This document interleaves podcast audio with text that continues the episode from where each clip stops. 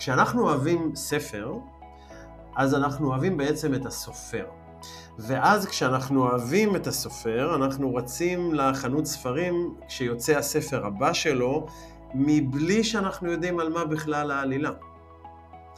כשאנחנו אוהבים את הסיפור, אנחנו אוהבים את הסופר, וכשאנחנו אוהבים את הסופר, אנחנו כבר מחכים למה יהיה הדבר הבא שהוא יוציא מהפה שלו, כתב העת שלו וכולי, מבלי שאנחנו אפילו יודעים, אנחנו, עצם הבן אדם, מעלה לנו את התחושות ואת הרגשות ואת הציפיות כדי להקשיב לדבר, כדי לצפות, להקשיב, לקרוא את הדבר הבא.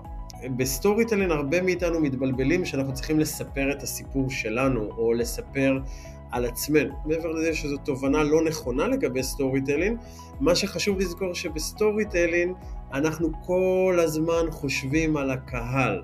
אנחנו לא חושבים על תסתכלו עליי, תקשיבו לי, רק אני יודע, תראו איזה מדהים אני, זה ממש לא storytelling, אלא מי שאחראי על להעביר את המסר בכלל חושב מה יגרום לקהל להישאר, מה יגרום לקהל להסתקרן, מה יגרום לקהל להישאר במתח, מה יגרום לקהל לבקש עוד.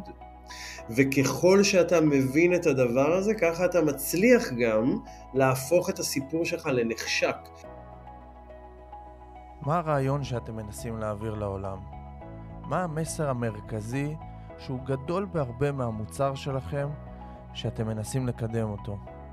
ולמה הרעיון שלכם הוא המפתח לחבר אנשים אליכם, כאלה שירצו לצאת למסע יחד איתכם. על כל זה דיברנו דוד אלהרר ואני ביום השנה האזרחית החדשה, ולאט לאט קילפנו את המילה המפוצצת שנקראת storytelling וחיברנו אותה ממש לקרקע, כך שכולנו נוכל להבין מה זה אומר ולמה הגישה הזאת של storytelling יכולה להיות ממש ה-game changer בהצלחה שלכם לטווח הרחוק. פרק 24, storytelling, הדרך להשפיע על המונים ולצרף אנשים למסע שלך. ברוכים הבאים לפודקאסט 101% שבו נחקור ונגלה מהו האחוז אחד יותר ביום, שאם נעשה אותו התוצאות לטווח הארוך יהיו בלתי רגילות.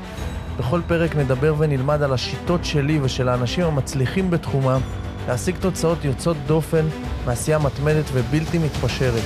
אני מייקל קריכלי, מנטור לבעלי עסקים, ואני מזמין אתכם לפנות 1% מהיום שלכם כדי ללמוד משהו חדש. מוכנים? יוצאים לדרך.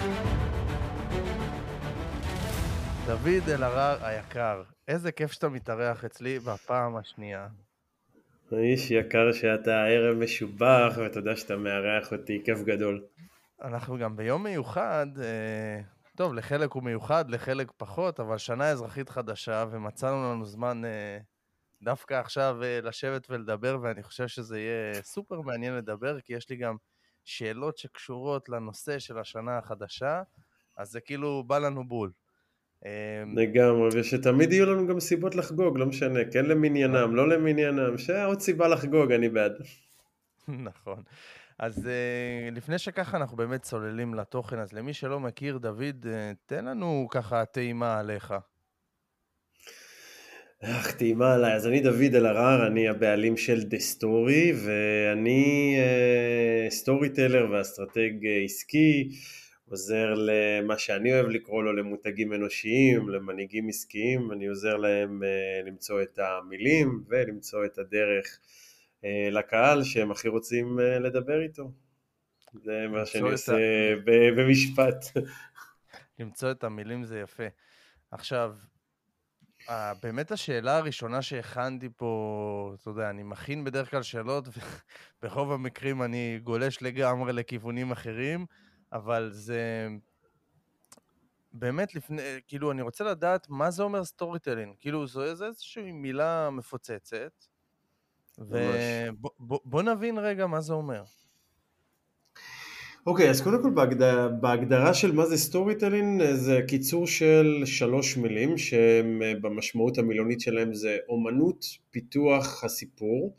וכמו כל אומנות, גם, גם כאן יש מתודולוגיה, שיטה, דרך אה, שבה אנחנו יכולים לספר סיפור באופן שיעניין קהל, שירתום קהל, שיהפוך קהל, אה, נקרא לזה, למשולהב או למעורב אה, בעלילה, וזה לא משנה אם הסיפור הזה מוצג לנו, מוקרא לנו, אנחנו הקוראים שלו.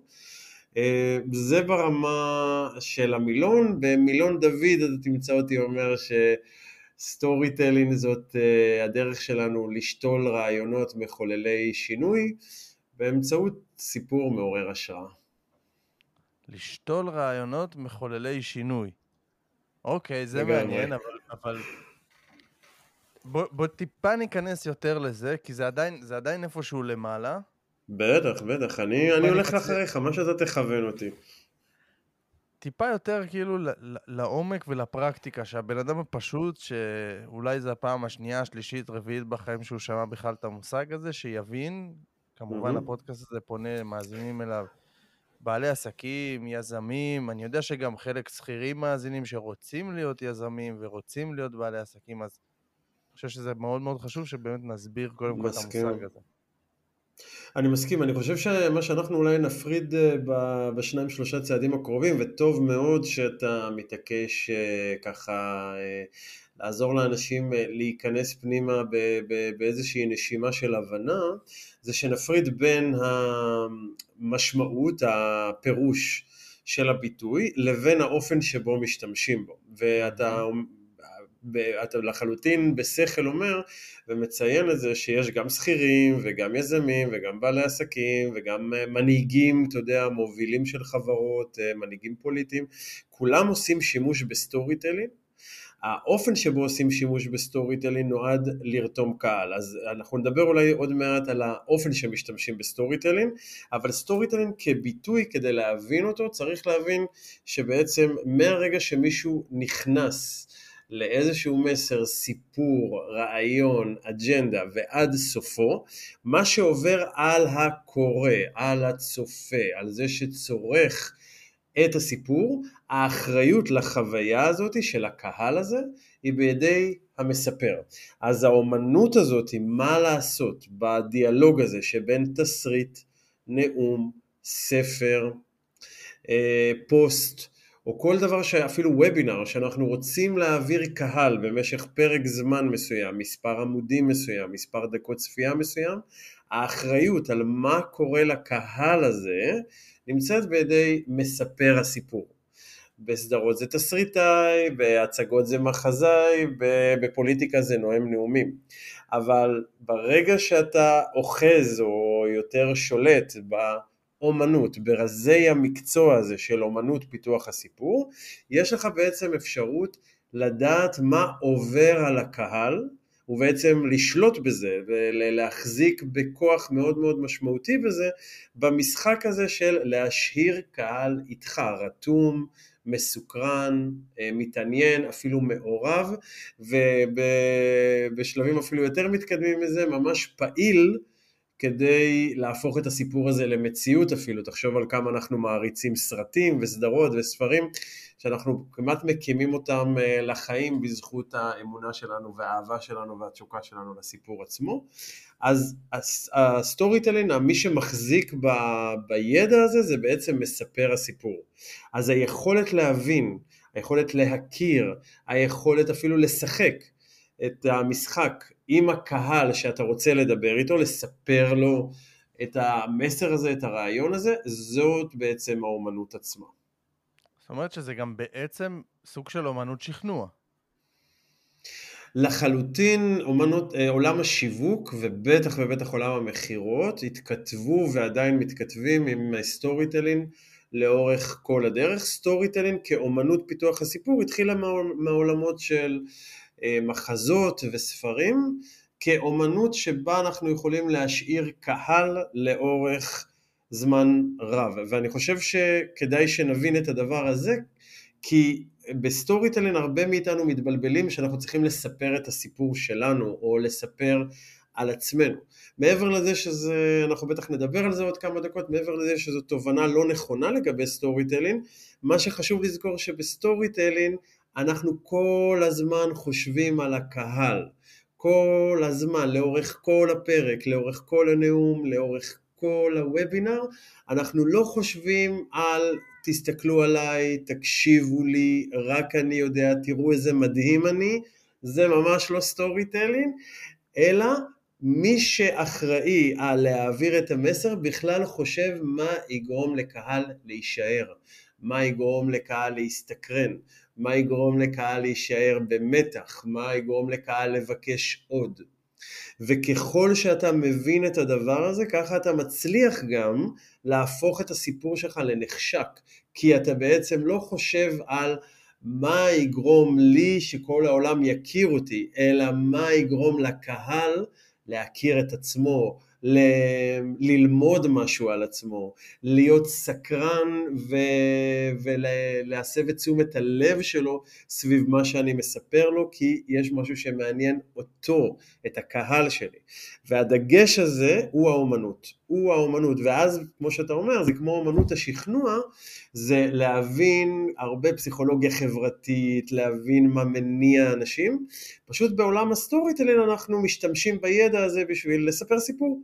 כלומר, בזכות זה יש סדרה שבנטפליקס שמצליחה להחזיק קהל למשך עשרה פרקים, ובטלוויזיה המסחרית למשך כמה עונות, ובסרט למשך שעתיים, ובהצגה למשך שלוש מערכות, ובנאום למשך 15 ו-30 דקות, ובוובינר למשך 40 דקות, ובאתר לאורך עמודים שלמים, כי אנחנו מבינים מה גורם לקהל לרצות עוד מזה.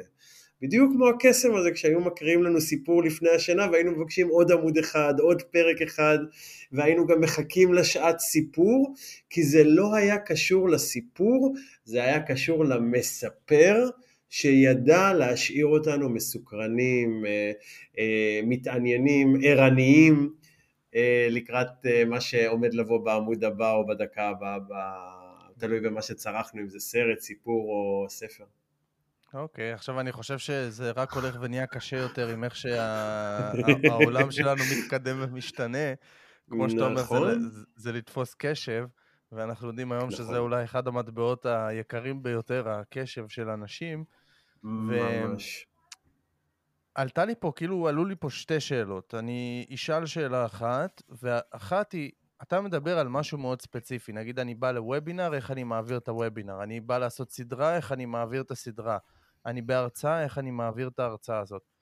מצד שני, האם זה גם נוגע לסיפור שלם של החברה? זאת אומרת, הסיפור השלם של מייקל, נגיד אם ניקח אותי, הסיפור השלם שלי, שאני מספר אותו לאורך עשור, לאורך, אה, לא משנה, כי אתה, אתה מבין, כאילו, כמובן שהוא מתקדם ויש כל הזמן, ושאנשים מתחברים, או שאני מצליח לחבר אנשים לדמות, מה שנקרא, כי אני איזושהי דמות ב, ב, ב, בסדרה הזאת, בזה, לא משנה. אני איזושהי דמות, לא יודע אם מפתח או לא מפתח, כי אני יודע ומבין, וגם אתה אמרת את זה, שאנחנו זה לא הגיבורים של הסיפור. נכון. הקהל זה גיבור הסיפור.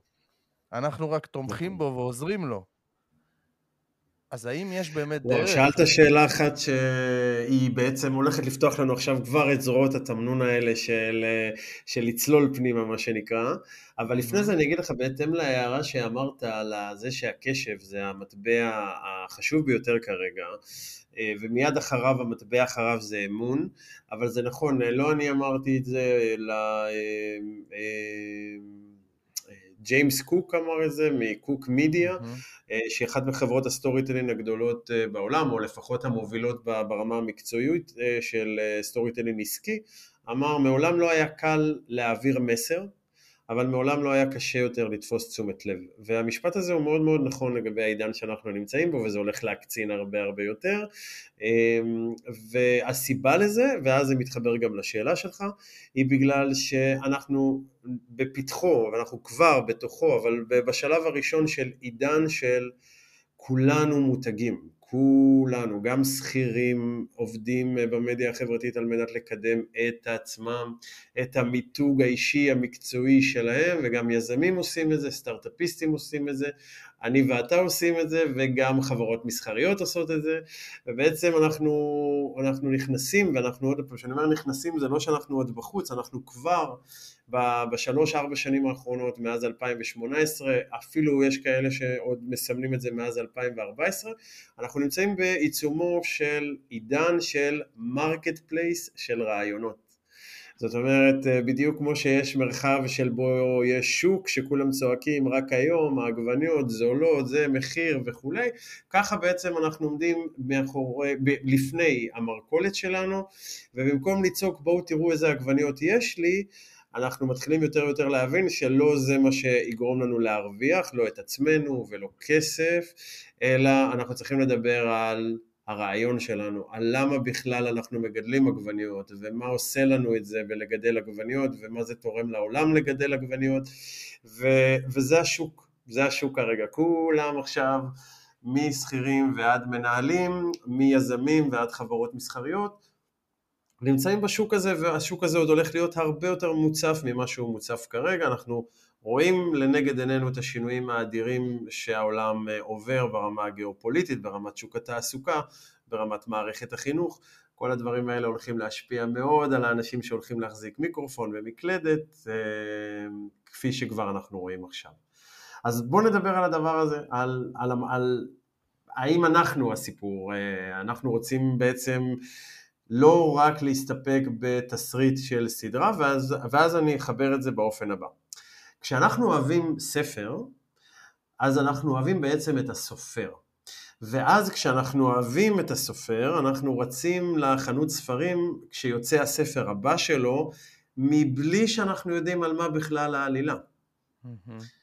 כשאנחנו אוהבים את הסיפור, אנחנו אוהבים את הסופר, וכשאנחנו אוהבים את הסופר, אנחנו כבר מחכים למה יהיה הדבר הבא שהוא יוצאים מהפה שלו, כתב העת שלו וכולי, מבלי שאנחנו אפילו יודעים, אנחנו עצם הבן אדם מעלה לנו את התחושות ואת הרגשות ואת הציפיות כדי להקשיב לדבר, כדי לצפות, להקשיב, לקרוא את הדבר הבא.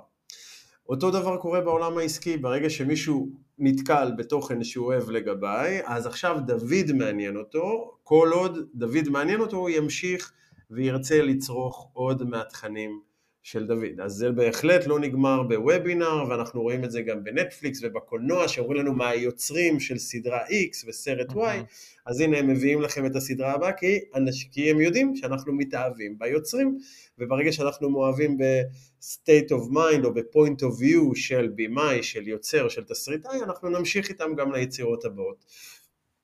איך זה יכול להשפיע עלינו?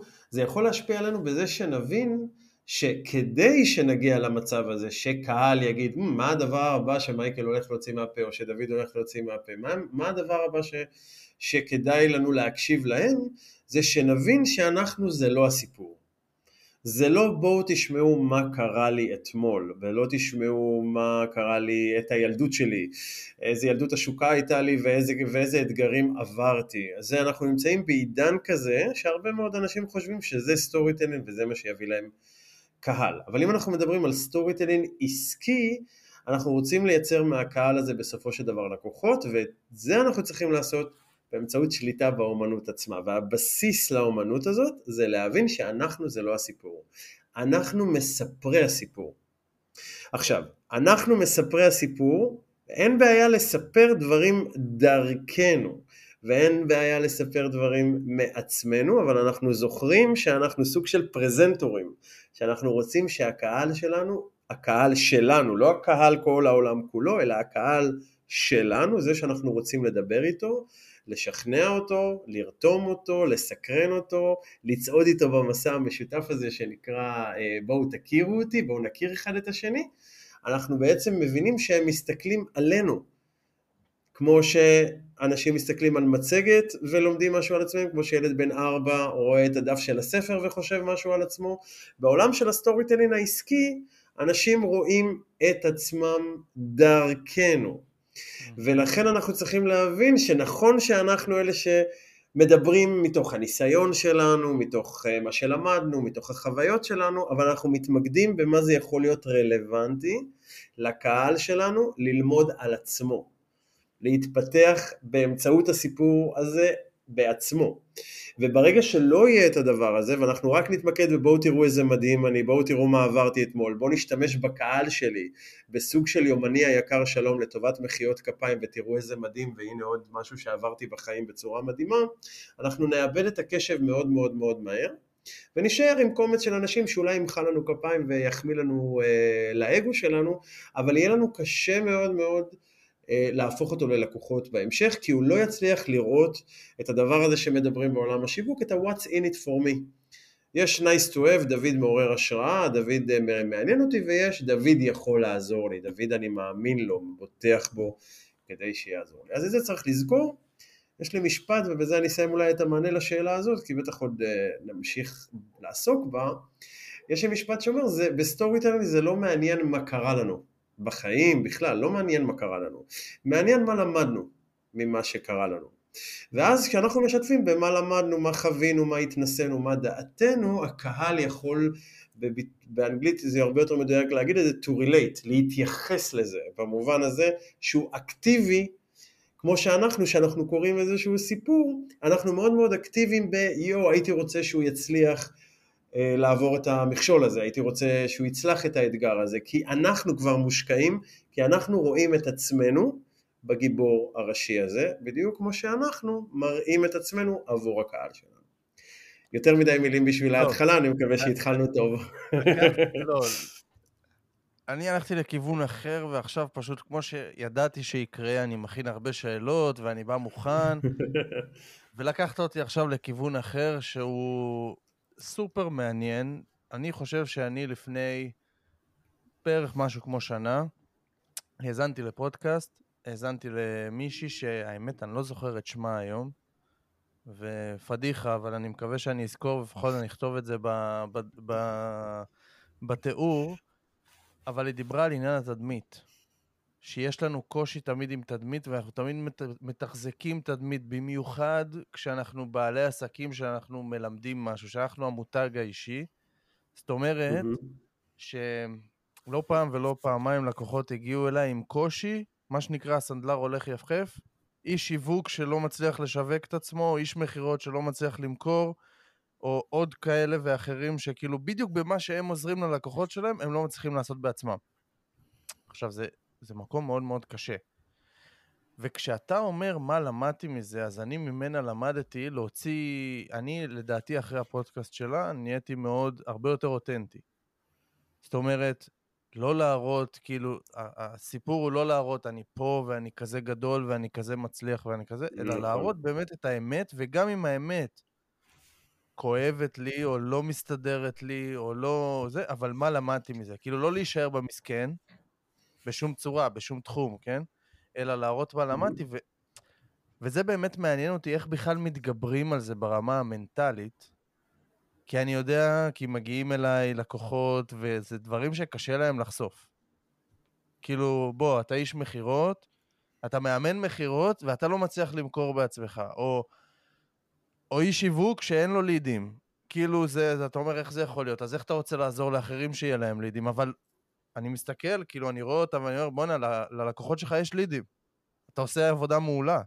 לעצמך רק אתה לא מצליח. אז איך מתגברים באמת בכלל ברמה המנטלית לספר סיפור כזה, ואיך מוציאים את זה לא ממקום מסכן שאומר, mm-hmm. טוב, זה בן אדם שלא מצליח אז אני לא אעבוד איתו, אלא דווקא ממנפים את זה, את הדבר הזה. איך אפשר לעשות את זה? וואו, תקשיב, אה, אני אהבתי אה, לשוחח איתך בפעם הקודמת, והרגע הזכרת לי למה הזרועות אה, תמנון האלה שאנחנו הולכים מהם, הן רבות. אז אני אנסה הפעם לעשות את זה בהכלה יותר קטנה להבדיל מהתשובה הקודמת, אבל אתה תעזור לי, בסדר? Okay. אוקיי. בוא נתחיל, יש פה פשוט שלוש נקודות שאתה מדבר עליהן, אז אני אנסה להתייחס לכל אחת מהן בקצרה, ומה שרלוונטי למה ש... אה, לאן שהשיחה תיקח אותנו אז ניתן עליו הדגשה יותר או העמקה יותר גדולה. קודם כל תסמונת המתחזה באופן עקרוני אני רוצה לתת את מה שאני לומד מאחרים וגם על עצמי אין, אין דרך, אין דרך לעקוף את תסמונת המתחזה. צריך להבין שכל דבר בחיים שלנו מתחיל מהתחזות, אוקיי? אני אפילו אהיה בוטה מספיק ושנזכיר לכולנו איך הייתה הפעם הראשונה שלנו במיטה, אם זאת לא הייתה התחזות לשמה כאילו אנחנו מבינים מה אנחנו עושים, אז, אז קרוב לוודאי שהיינו נשארים בתולים לנצח, אוקיי? היינו חייבים לעבור דרך ה... בואי אני אראה לך שאני מבין מה אני עושה פה בכלל, אוקיי? בסדר? צריך להבין שפשוט זה חייב לעבור דרך זה. ודווקא הניסיון שלנו ללכת ימינה ושמאלה סביב זה תמיד ישאיר אותנו בסיטואציה הזאת. כמו הסיטואציה, כמו שאמרתי, ישאיר אותנו בתולים לנצח, לא נרטבים, לא אלה שמתנסים, לא אלה שמפשילים שרוולים, כי אנחנו רגע חלילה שלא יחשבו שאנחנו מתחזים. אנחנו מתחזים. לא לנצח, אסור להישאר במקום הזה, אבל חייבים להתחיל מהמקום הזה, אוקיי? אה, אם כל אחד יבוא בדיוק עם המחשבות והפחדים שיש לו לדייט ראשון, כולנו גם נשאר סינגלים כל החיים שלנו, אוקיי? אוקיי. התחזות זה חלק מהמשחק, אוקיי? זה בתור אמירה. עכשיו נקודה שנייה, זה לגבי מה אנחנו בעצם מספרים, אוקיי? בעולם הזה שאתה אומר, אנשים שעוזרים לאחרים לעשות, אה, להביא לידים והם בעצמם אה, מתקשים, אז אה, קודם כל בעיניי זה שובה לב, כי שובה לב בקטע טוב, זאת אומרת, כי אנחנו תמיד רוצים לעזור לאחרים במה שאנחנו רוצים לעזור לעצמנו, וזה מה שאתה אמרת, הסנדלר הולך נכון. יחף, אבל אני רוצה רגע להציע משהו. בעולם של מיתוג, זה כמו להגיד שנייקי תדבר 24/7 על נעל ספורט. ומי שעוקב אחרי נייקי ומי שעוקב אחרי מותגים כמו אפל ושטראוס ו- ו- וקוקה קולה ודאב ואולווייז, אם באמת אנחנו מדברים על מיתוג, לא ועדת קישוט של לוגוים, אלא עבודה על אסטרטגיית מותג.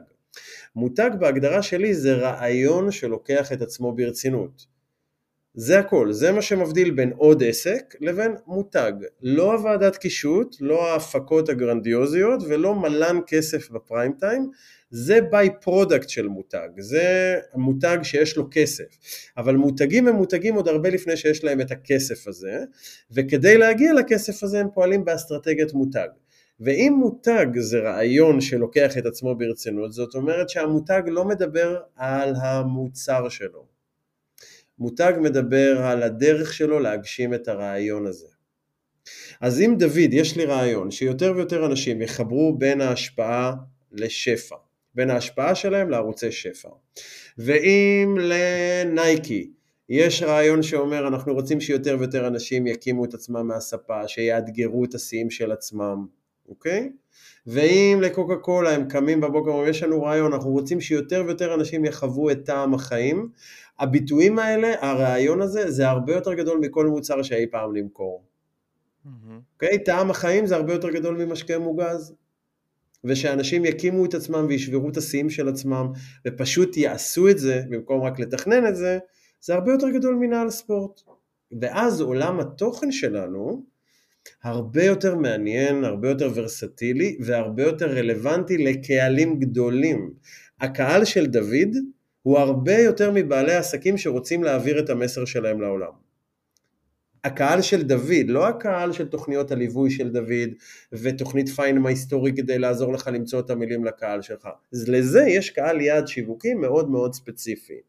אבל כדי שהקהל היעד השיווקי הזה גם יכיר מי זה דוד, ולא יתחיל איתי שיחת מכירה ויגיד בוא תספר לי מה אתה עושה, כי אם הוא ישאל אותי בשיחת מכירה תגיד לי מה אתה עושה, לא תהיה מכירה.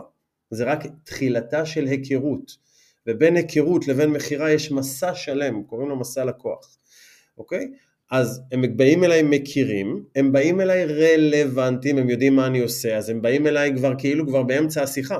הם אומרים לי בוא תביא תעזור לי, לא בוא תגיד לי במה אתה יכול לעזור, והם מגיעים בשלים לשלם את המחיר עבור השינוי שאנחנו מציעים.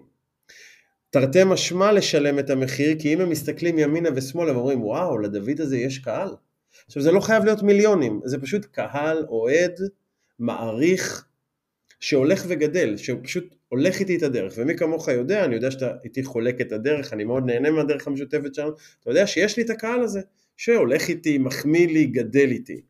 אז כשמגיע אותו ליד מיוחל והוא מסתכל ימינה ושמאלה ואומר בואנה דוד הזה יש לו קהל, זה אומר שהוא מבין על מה הוא מדבר. זה, הוא מבין, הוא, הוא, זה אומר שיש מספיק אנשים שבוטחים בו, אז הוא כבר מגיע אליי שהוא מוכן לשלם את המחיר תרתי משמע, גם לשלם את הכסף שאני מבקש, אבל גם לעשות את העבודה. ולא לחשוב שבגלל שהוא בא אליי וזרק עליי כסף, אז אני הולך גם להוריד לו את הירח מהשמיים, כי זה לא קיים בשום מקום, לא ממאמן כושר ולא יועץ עסקי ולא מישהי שעושה בשבילך עוגת יום הולדת, כי היא לא תציל לך את המסיבה, היא רק עושה עוגת יום הולדת. מי שצריך להפוק את המסיבה זה אתה, אותו דבר בליווי עסקי, אותו דבר בחדר כושר. אז בסיטואציה הזאת, אנחנו לא מדברים את המוצר שלנו, המוצר שלנו זה חלק מאוד מאוד מאוד מאוד קטן מהשיח שלנו. אז אותו בן אדם שלא יכול לדבר עם הקהל על להביא לידים כי הוא בעצמו מתקשה להביא לידים, הוא לא אמור לדבר על לידים, הוא אמור לדבר על הרעיון שלו. איזה רעיון יש לאותו מייקל, מיכאל, דוד, יוסי, אבי בעולם? שגם אם דוד חלילה מחר עולם ה storytelling יפשוט רגל אין יותר, לא צריך יותר טקסטים בעולם הזה, אנשים לא צריכים להעביר מסר, לומדים את זה בכיתה א' בבית ספר. אבל דוד הבן אדם נשאר בעל ערך. פשוט המוצר, ה execution שלי ישתנה, האופן שאני אעזור לאנשים לחבר בין השפעה לשפע, יהיה אחר. אוקיי? אותו דבר מחר נהיה מדינה סוציאליסטית לחלוטין, אין יותר מכירות. כל אחד מקבל את מה שהוא צריך ורק את מה שהוא רוצה. אז האם אותו בן אדם שעד עכשיו היה לו עסק לעזור לאנשים לעשות לידים הופך להיות לא רלוונטי? אולי הפתרון לא רלוונטי, אבל הבן אדם לא יכול להיות שהוא יהיה חסר ערך, אוקיי? לי ולך יש רעיון, יש אג'נדה שאנחנו רוצים להגשים. אתה למשל רוצה שיותר ויותר אנשים יגשימו את עצמם. שיותר ויותר אנשים יפרצו את הגבולות של עצמם. הדבר הזה הרבה יותר גדול מהתוכנית ליווי שלך. אתה מבין? ואז יש לך על מה לדבר. מה, מה, מה יש לנו על מה לדבר? מה הדרך שלנו להגשים את הרעיון הזה?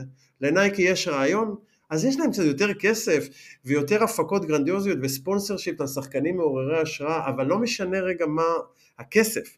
מה הם עושים עם השחקנים האלה? הם מראים לעולם את הדבר הזה, את ההגשמה של הרעיון שכל אחד יכול להגשים, לפרוץ גבולות אם הוא רק just do it. וקוקה קולה שעושים את כפר הנוער ואת כל ההפקות האלה של בוא תתנדב ותקבל במתנה את כפר הנוער זה הרבה יותר גדול ממשקה מוגז כי אנחנו רוצים להראות לאנשים שיש טעם לחיים, אוקיי? ואז התוכן לא נגמר. כשעושים אה, רקדני בלט שמרקדים עם משחות אה, שיניים בגודל של בן אדם בפרסומת של סופר פארם, עולם התוכן של כבר מרגישים יותר טוב הרבה יותר גדול מבית מרקחת. ואז לא צריך לדבר בית מרקחת ולא צריך לדבר מבצע, מוצר פלוס מוצר במתנה ולהוריד את המחירים שלנו לרצפה וגימיק של בעל הבית השתגע ומבצע חגים כי לא מדברים מוצרים, מדברים רעיון ואת הדרך שלנו להגשים אותו. מקווה שזה עוזר במובן הזה. כן, קודם כל זה ממש עוזר, כי זה ממש חזק. אתה ראית, אני יושב פה ומסתכל עליך ופשוט נהנה להקשיב. פשוט נהנה להקשיב, כי, כי זה, זה באמת, כאילו, זה לא דברים ששומעים אותם ביום-יום, זה לא דברים ש... אני לפחות לא נתקל הרבה באנשים שמדברים על זה בצורה הזאת, אז, אז קודם כל אני שמח שזה מוקלט וזה אצלי בפודקאסט, כן? לגמרי, אני גם אגיד לך שזו הסיבה שאני בעבודה הזאת, אני התחלתי את העצמאי שלי, אמרתי בתור בן אדם שלמד storytelling, אתה יודע, בתור המתודולוגיה של זה. ואני כאילו יצאתי לעולם העצמאי ולא ידעתי מה אני רוצה לעשות, 2018 זה היה, ואני פתאום רואה את כל ה... אתה יודע, את הפיד רודף אחריי עם storytelling, ואני כזה, זה לא storytelling. להתבכיין על הילדות שלי ולזכות בכמה לייקים זה לא storytelling, זה כזה, אז הנה, אז אתה מצדיק את מה שאני טוען. בוא נלמד storytelling באמת ונרוויח מזה, גם את עצמנו, נרוויח את עצמנו מזה, זה הכיף. נכון. וואו, טוב, אז רגע, אז אני אנסה רגע לחבר את זה עכשיו למקום שכן, אני, שרציתי לקחת את זה מלכתחילה. בטח. אותי מעניין היום, בשנת 2023, איך אנשים מקבלים החלטות, כי זה בסוף מה שמעניין את רוב המאזינים, את רוב הקהל שלי לפחות, איך אני מביא כסף הביתה וכמה שיותר וכמה שיותר מהר. כמובן, יש חזון, יש הכל, אבל אני צריך להביא כסף הביתה רגע. Mm-hmm. איך אנשים בצד השני מקבלים החלטות, האם אני קונה, אני מדבר על אנשי, אנש, עסקי מומחיות, כן? מותגים אנושיים, לא, לא עסקים mm-hmm. שמוכרים עכשיו את האייפון או משהו כזה.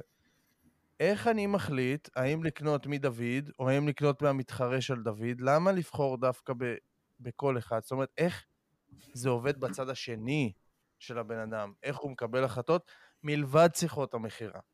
נבטל רגע את שיחות המכירה, שאלה מדהימה. נכנס, כי אם אני נכנס לשיחות המכירה, אז יש לי את כל האסטרטגיות וכל הזה וכל המסע שכנוע. לא, ברור, אתה קודם כל שואל שהוא יגיע לשיחת מכירה. אם אני מבין נכון את השאלה, אתה... לא, שיחת מכירה יש לזה את המתודולוגיה. פה אתה לא, אומר לי איך הם מגיעים לשיחת מכירה.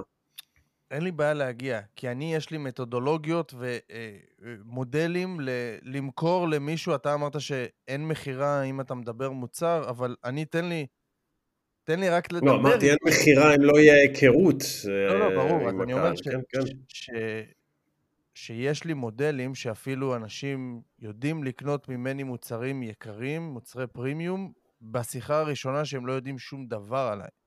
זה, לא, זה הרבה יותר קשה, זה הרבה יותר מורכב, צריך לעבור דרך הרבה יותר גדולה, אבל יש, זה לא האידיאל. אבל יש אפשרות כזאת. אני רוצה להבין איך נכון. באמת, למה שבן אדם יחליט, אני רוצה את מייקל, או אני רוצה את דוד. ספציפית את דוד, כן, גם ההוא מציע שירות דומה וגם ההוא מציע את זה, אבל למה הוא? שאלה מדהימה, מדהימה, מדהימה. גם אנחנו מחליטים עבורם את ההחלטה הזאת, אני אתחיל בשאלה הזאת. אני רוצה להבין, אני מנסה להבין מה עובר להם בראש מהעסקים הקודמים שלי ומהחברות הקודמות שהייתי יותר בעולם האי-קומרס. אם היה משהו שתמיד חקרתי, אני אישית מכרתי מעל 300 אלף מוצרים. תחשוב כמה לקוחות עברו שהייתי יכול לחקור ולהבין איך הם מקבלים החלטות. אבל כשעברתי לתחום של מותג אנושי, אז אין לי עדיין. מספיק דאטה כדי להבין את הדבר הזה ברמה הזאת. אז אני, זה מה שאני חוקר הרבה זמן, מנסה להבין איך נופלות ההחלטות האלה. על מה, על מה זה יושב בדיוק? קודם כל התייחסות מדהימה אה, לדבר הזה של, אה, של הבדל בין e-commerce שמטרתו זה שיווק מוצר או שיווק פתרון או שיווק תועלת ועל המוצר, הפתרון והתועלת הזאת יש תמיד תחרות. או על המחיר או על הפתרון או על הנישה או על התחום תמיד התחרות מאוד מאוד בולטת ואז השחיקה מאוד מאוד גדולה ולכן משקיע, מש, משקיעים מאמצים מאוד מאוד גדולים לתפוס לקוח עם כרטיס אשראי ביד בשנייה שתפסנו את תשומת הלב שלו, מכיוון שברגע שהוא הולך לנו לאיבוד רגע מתשומת הלב הזאת, יש עוד כמה שמתחרים על אותה קובייה בדיוק והבידול הוא מאוד מאוד קטן. להבדיל ממותגים אנושיים, או מותגים בכלל, ואין הבדל ביני לבינך לבין נייקי, אין הבדל, אין הבדל, אין הבדל. אסטרטגיית מותג זה לא אסטרטגיית ועדת קישוט והשקעת כסף גדול בפרסומות. זה לא אסטרטגיית מותג. אסטרטגיית מותג זה אסטרטגיה שבה אנחנו בוחרים את המשאבים העומדים לרשותנו כדי לקדם רעיון. ככל שאנחנו מגדילים את הקהל שלנו, את הקהל של המותג, לא את הקהל של המוצר, כלומר הקהל שמתחבר לדוד, לרעיון שלו, לסיפור שלו, לערך שלו, ראשי תיבות של מסע.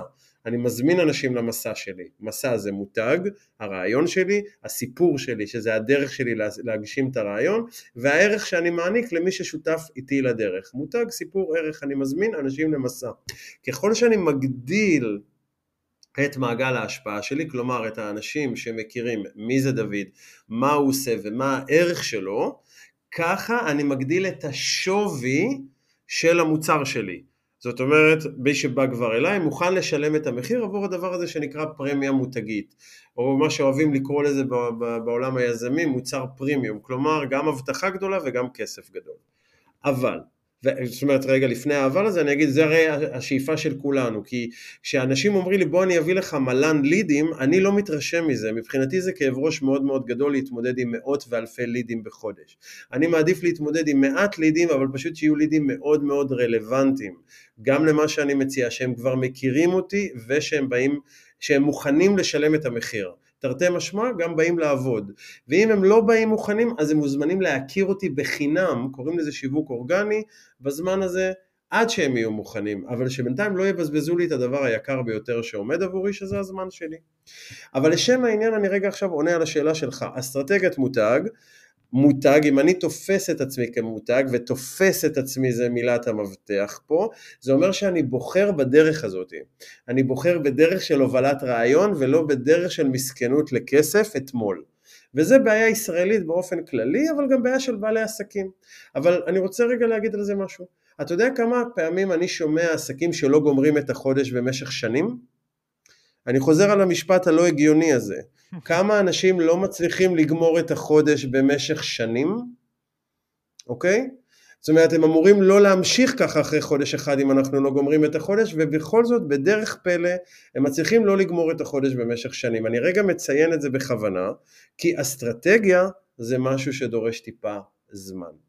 כמה זמן? אסטרטגיית מותג מהניסיון שלי, כלומר, אני מוביל רעיון וסביבו אני מאחד סביבי קהל ובזכות זה אני מגיע ללידים רלוונטיים מכירים ושמוכנים לשלם את המחיר, לוקח בין שישה לשישה עשר שבועות. רוב האנשים יגידו, אה אין לי זמן לזה, אני צריך כסף אתמול.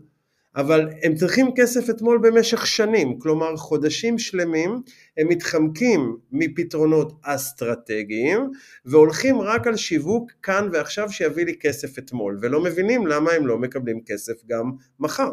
בגלל שהם לא בוחרים באסטרטגיה ואסטרטגיה זאת בחירה להבדיל מטקטיקה שזאת תגובה.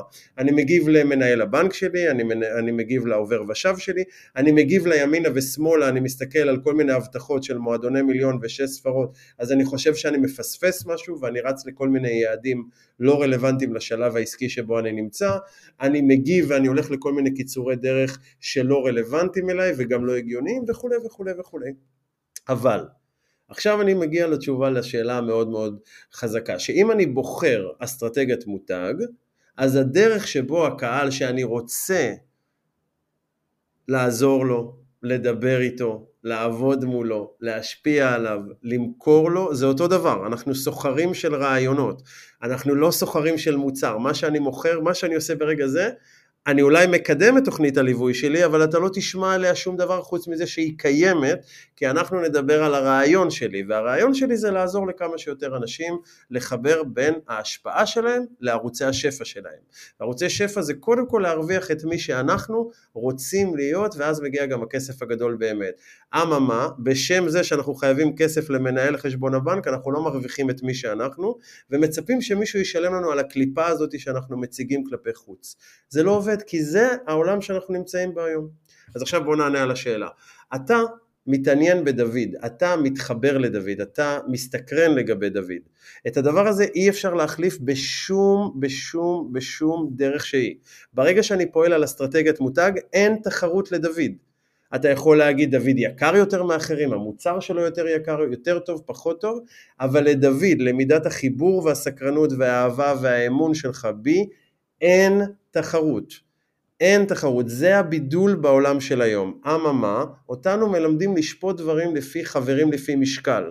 שאני חייב להיות אופרה ווינפרי או מל רובינס או טוני רובינס תוך חמש דקות, במקום להבין שהדרך להיות טוני רובינס עוברת באחדים. עוברת בלגדול עם הקהל, כמו בלהקה שמתחילה בגראז' עם ארבעה חברים ואחרי זה גדלה לאיזה בר שכונתי ואחרי זה לאיזה בר מצווה ואולי אולי אחרי שלוש שנים היא מגיעה לאיצטדיון. כולם רוצים להתחיל מהאיצטדיון, לא עובד ככה, איזה קטע. ואז מה שקורה אנחנו מפספסים את אלה שאומרים לנו כן, הם אומרים לנו היי, אתה מעניין אותי, היי, אתה מסקרן אותי, היי, אני, אני מחבב אותך.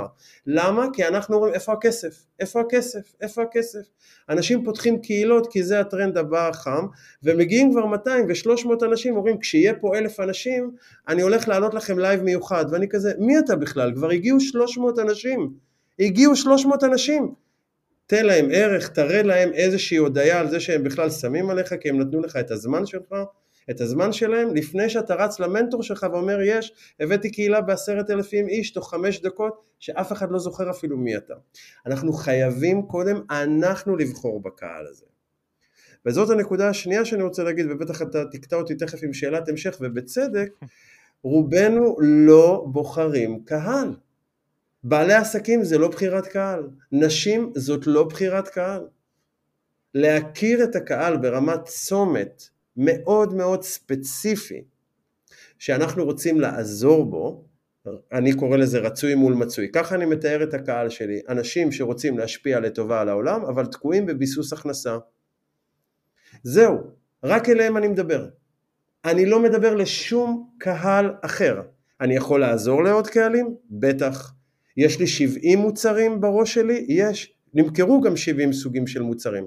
אבל אני לא מוכר 70 מוצרים, אני לא עושה 70 משפכים, אני לא מתחיל את העשייה העסקית שלי באתר עם 70 עמודים ומיליון תסבוכות, אני עסוק בלדבר לקהל אחד סביב מה הדרך שלי להגשים את הרעיון שגם הוא רוצה בעצמו, וגם אני רוצה, אני לא מושלם.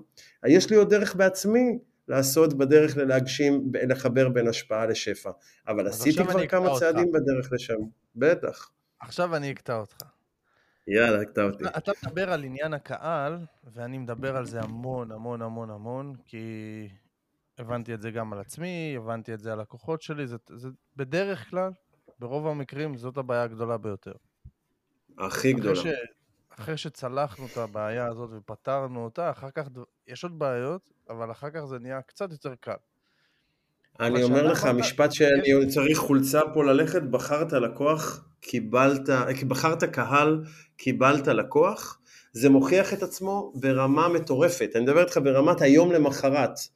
פתאום אתה מדבר, אתה כותב פוסטים בתדר, בעיני לייזר טון דיבור זה משהו ששומעים דרך מילה כתובה, תדר זה משהו שעובר דרך תמונה, ברגע שאני מדבר רק למייקל ודומיו, מייקל ודומיו נענים לי.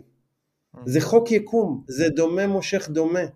נכון. אוקיי? וברגע עכשיו... שאני מתחיל לדבר לקהל הזה הוא מגיע.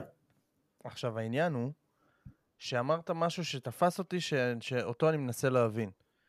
יש את הקהל הספציפי שלך. שהוא של בעלי עסקים שלהם אתה עוזר. אבל אתה, mm-hmm. מצד שני אומר, הרעיון של דוד הוא רעיון רחב.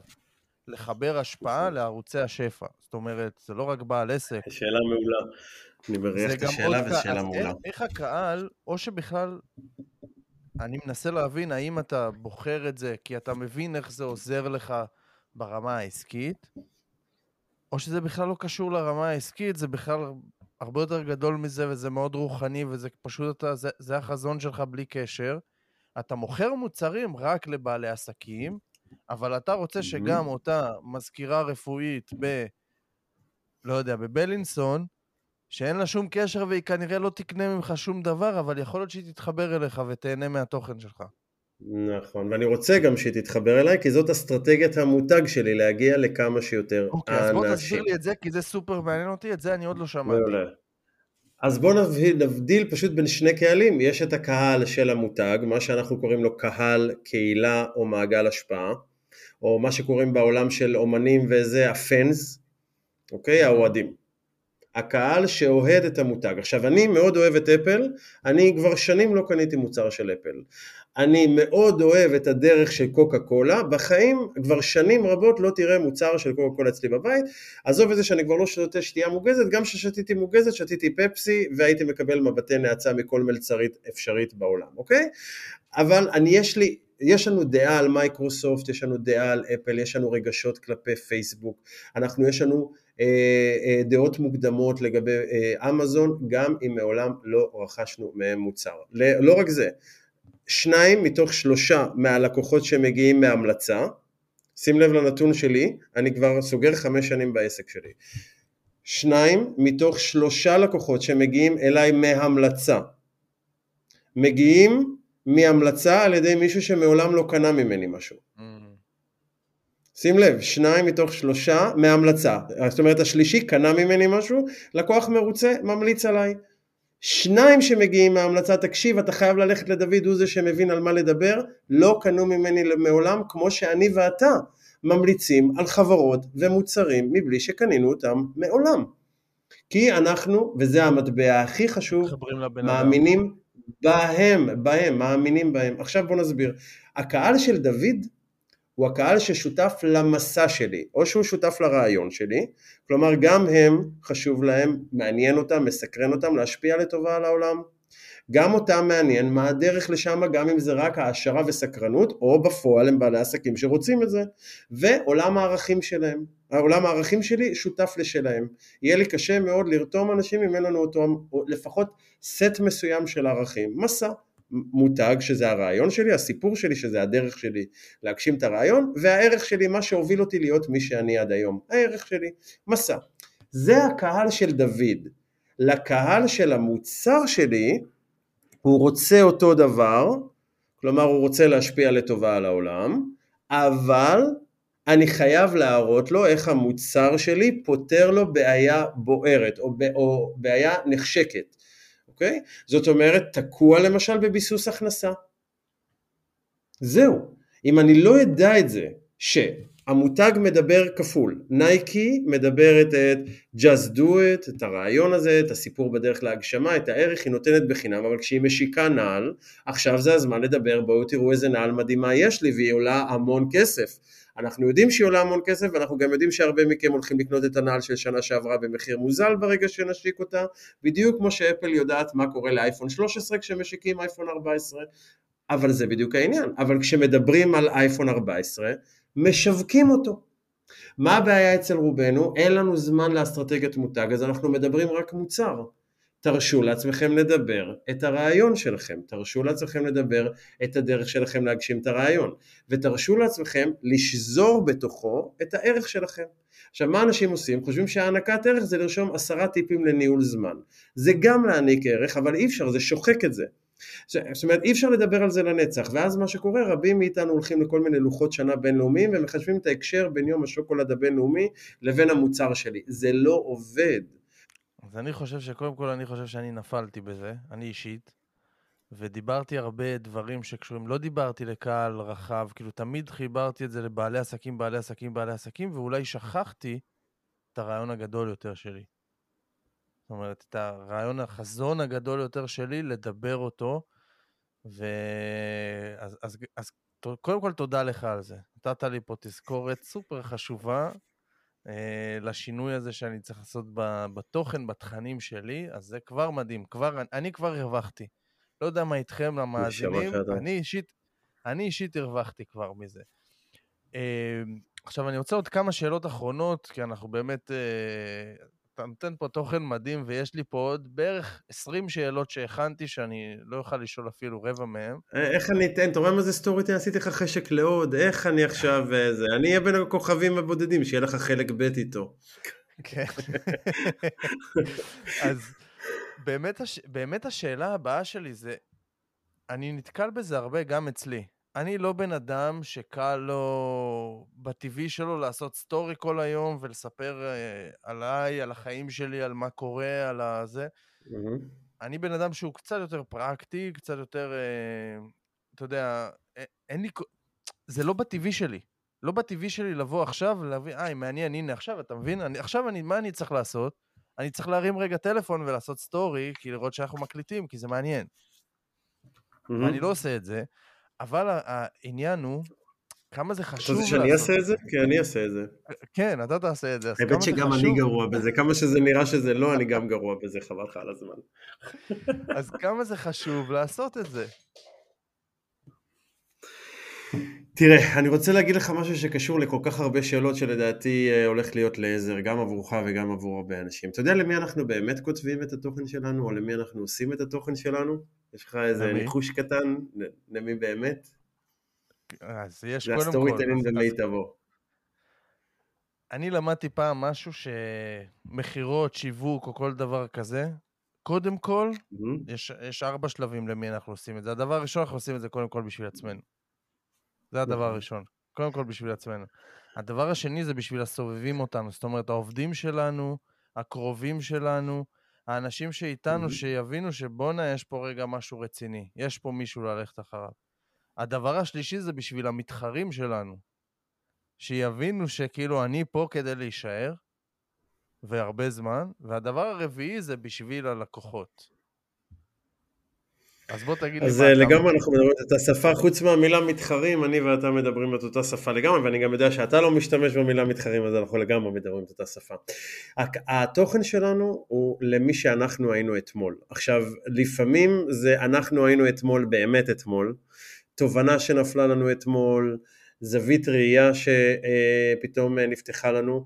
ברגע שאנחנו מבינים שכל התוכן שלנו זה הדרך שלנו להגשים את הרעיון, ונגיד ואתה רוצה לעזור לאנשים להגשים את היכולות שלהם, לחיות במקסימום הפוטנציאל שלהם. אני בכוונה לא, אני זורק את זה בתור דוגמה כי אני לא מתיימר לספר את הסיפור שלך, אני רגע נותן את זה בתור דוגמה להקבלה. אז, אז אתה יכול לגלות את זה דרך כל כך הרבה רבדים, דרך האבהות שלך, ודרך הזוגיות שלך, ודרך בירה עם חבר שעלה שם איזושהי שיחה, ודרך חלום שחלמת, ופתאום מערכת היחסים שלך עם ההורים שלך, ואפילו הלבד שלך. מה קורה הוא? זה שאתה בעצם כותב את הפוסטים, את התכנים, את הלייבים לעצמך, להזכיר לעצמך את הדרך. אבל איך אתה מזכיר את זה? אתה מזכיר את זה עם זה ש... בואנה תראה איזה דרך אנחנו עוברים.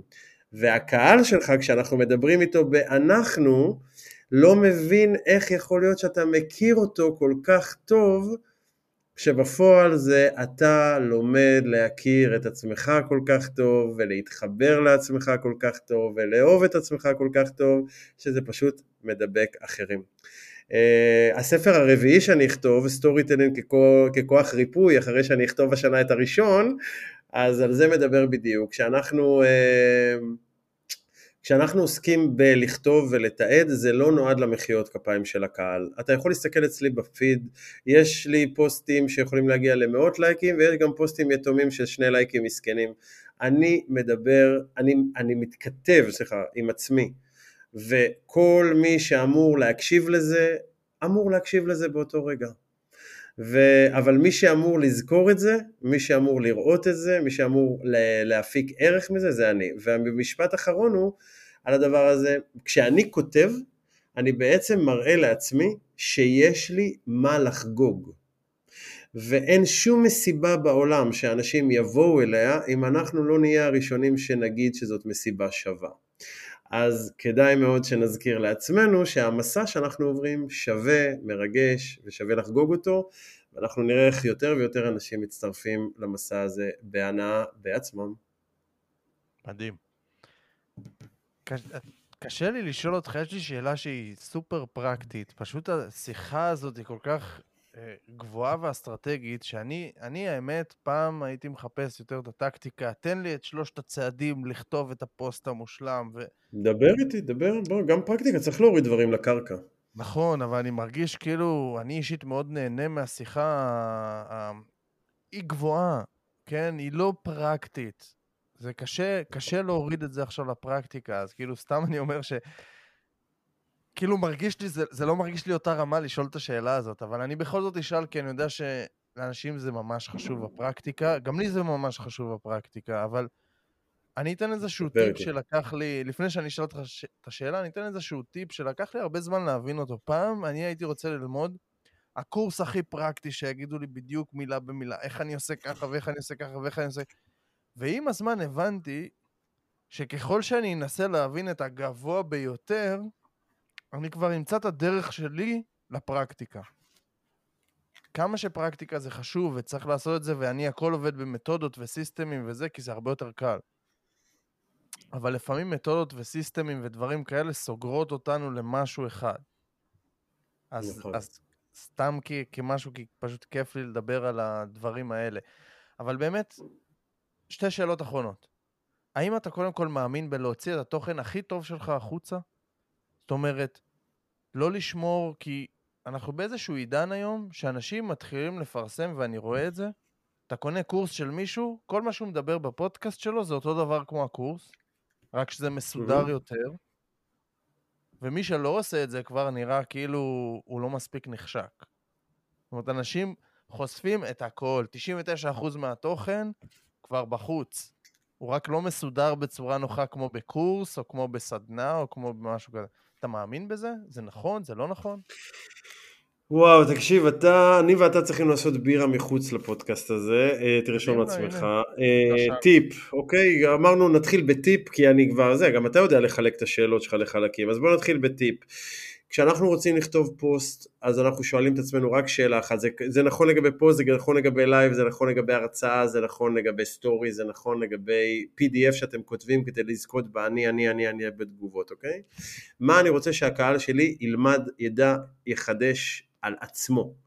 מה הייתי רוצה שהקהל שלי ילמד, ידע, ייזכר על עצמו? לא מה הקהל ידע עליי, זה לא מעניין, אנחנו לא מעניינים, אנחנו כלי, אנחנו מספרי הסיפור. כשנעמיק יותר ב storytelling נבין מה התפקיד של מספר הסיפור, איך בכל זאת אנחנו מכניסים את עצמנו לסיפור, נדבר על זה בהזדמנות אחרת, אבל בתור התחלת טיפ, אמרנו טיפ פרקטי, איך אני כותב את זה, אני שואל את עצמי מה אני רוצה שהקהל שלי ילמד על עצמו, ומתחיל בזה. ומתחיל בזה. לא בלא תאמינו לי מה קרה אתמול ומגיעים לפסקה חמש רק כדי לגלות שיצאתי מהאוטו ואז נפל לי הירקות מהשקית וכל זה התבחבש ורק כדי לכתוב בפסקה שמונה חברים הכל לטובה תתחילו מחברים הכל לטובה. אוקיי? ואז תסבירו ותראו קודם כל איך הפוסט נהיה הרבה יותר קצר רק אם תתחילו בזה. אנחנו לא מעניין לא מעניין מה קרה לנו מעניין מה למדנו ממה שקרה לנו. עכשיו בהקשר למה שאמרת לי על רגע יש אנשים שנותנים את ה-90 אחוז, 99 אחוז בידע וכולי וכולי, אני רוצה להציע לכולנו וגם לך וגם לי זה תזכורת תמידית חלאס השוואתיות זה השטן בהתגלמותו. מה שעובד לאחד לא עובד לנו ומה שאנחנו רואים וחושבים שעובד לאחד לא בהכרח עובד לו.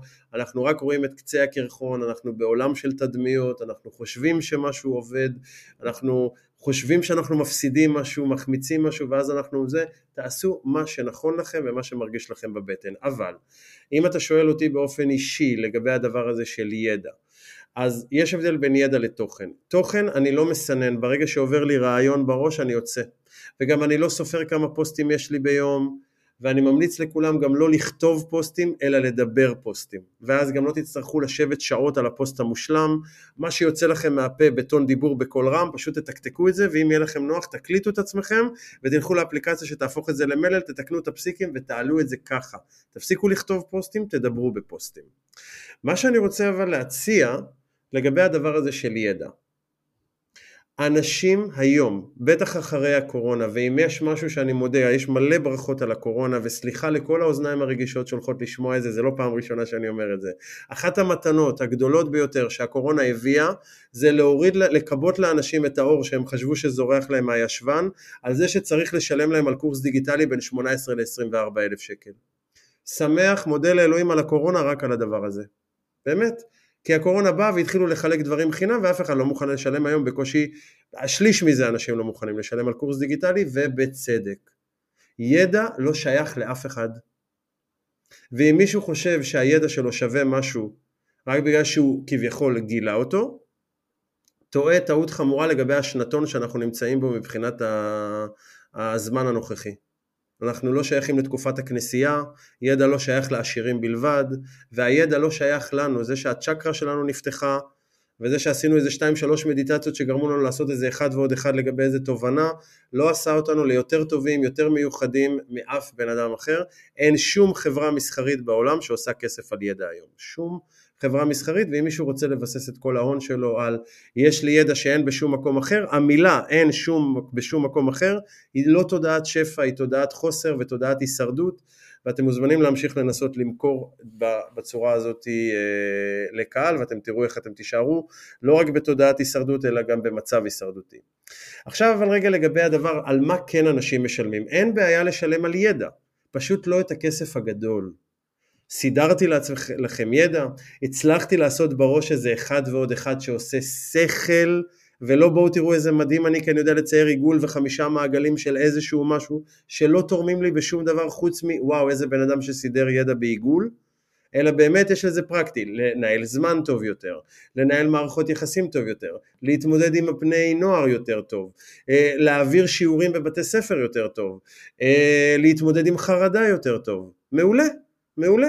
תנו את הידע הזה בתשלום, אין בעיה כי סידרתם את הידע עבור אנשים. על מה שאנשים ישלמו כסף זה על יישום. וזה החטא הכי גדול של הרבה מאוד אנשים שגובים מוצרי, על מחירי פרימיום כי מישהו לימד אותם שצריך למכור יקר, אבל נותנים שירות של קורס דיגיטלי. זה החטא הכי גדול, כי אנשים משלמים את הכסף הגדול על היישום. אני יודע לקרוא תפריטי דיאטה לבד ואני יכול לראות מיליוני סרטוני יוטיוב וסטוריז על איך לעשות אימון בחדר כושר. אבל אם אני משלם כסף למישהו על הזמן שלו, על הפוקוס שלו בי, על ההתאמה האישית שלו למה שאני זקוק לו, על זה משלמים כסף.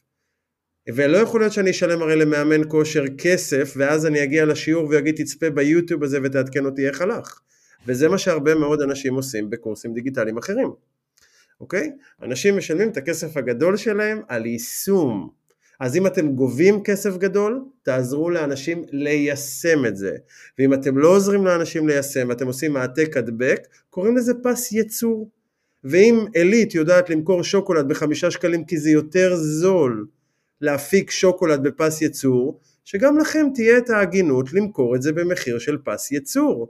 כי זה יותר זול להפיק את זה עבור בן אדם, אין שום התאמה אישית, לא הכנתם לו עוגה באופן אישי, מכרתם לו את אותו שוקולד שאתם מוכרים לכולם, המחיר צריך להיות בהתאם. זה השני שקלים שלי על הדבר הזה. טוב, אז אני, אני, אני אסכם פה משהו ואני אפילו אחשוף פה משהו ש, שנתת לי תזכורת. אמרתי לך קודם שאתה בזה שאני לא, לא מספיק מדבר את הרעיון שלי, אני גם שמתי לב שאמרת מה שאתה חשבת שזה הרעיון שלי. זאת אומרת, לפרוץ גדולו, גבולות, לממש. נכון. שזה לא. גם תיקנתי את עצמי ואמרתי, זה לא, כן, בדיוק. כן, כן. שאמרתי, אני לא מכיר את הרגע, את ההבשלת שרוולים.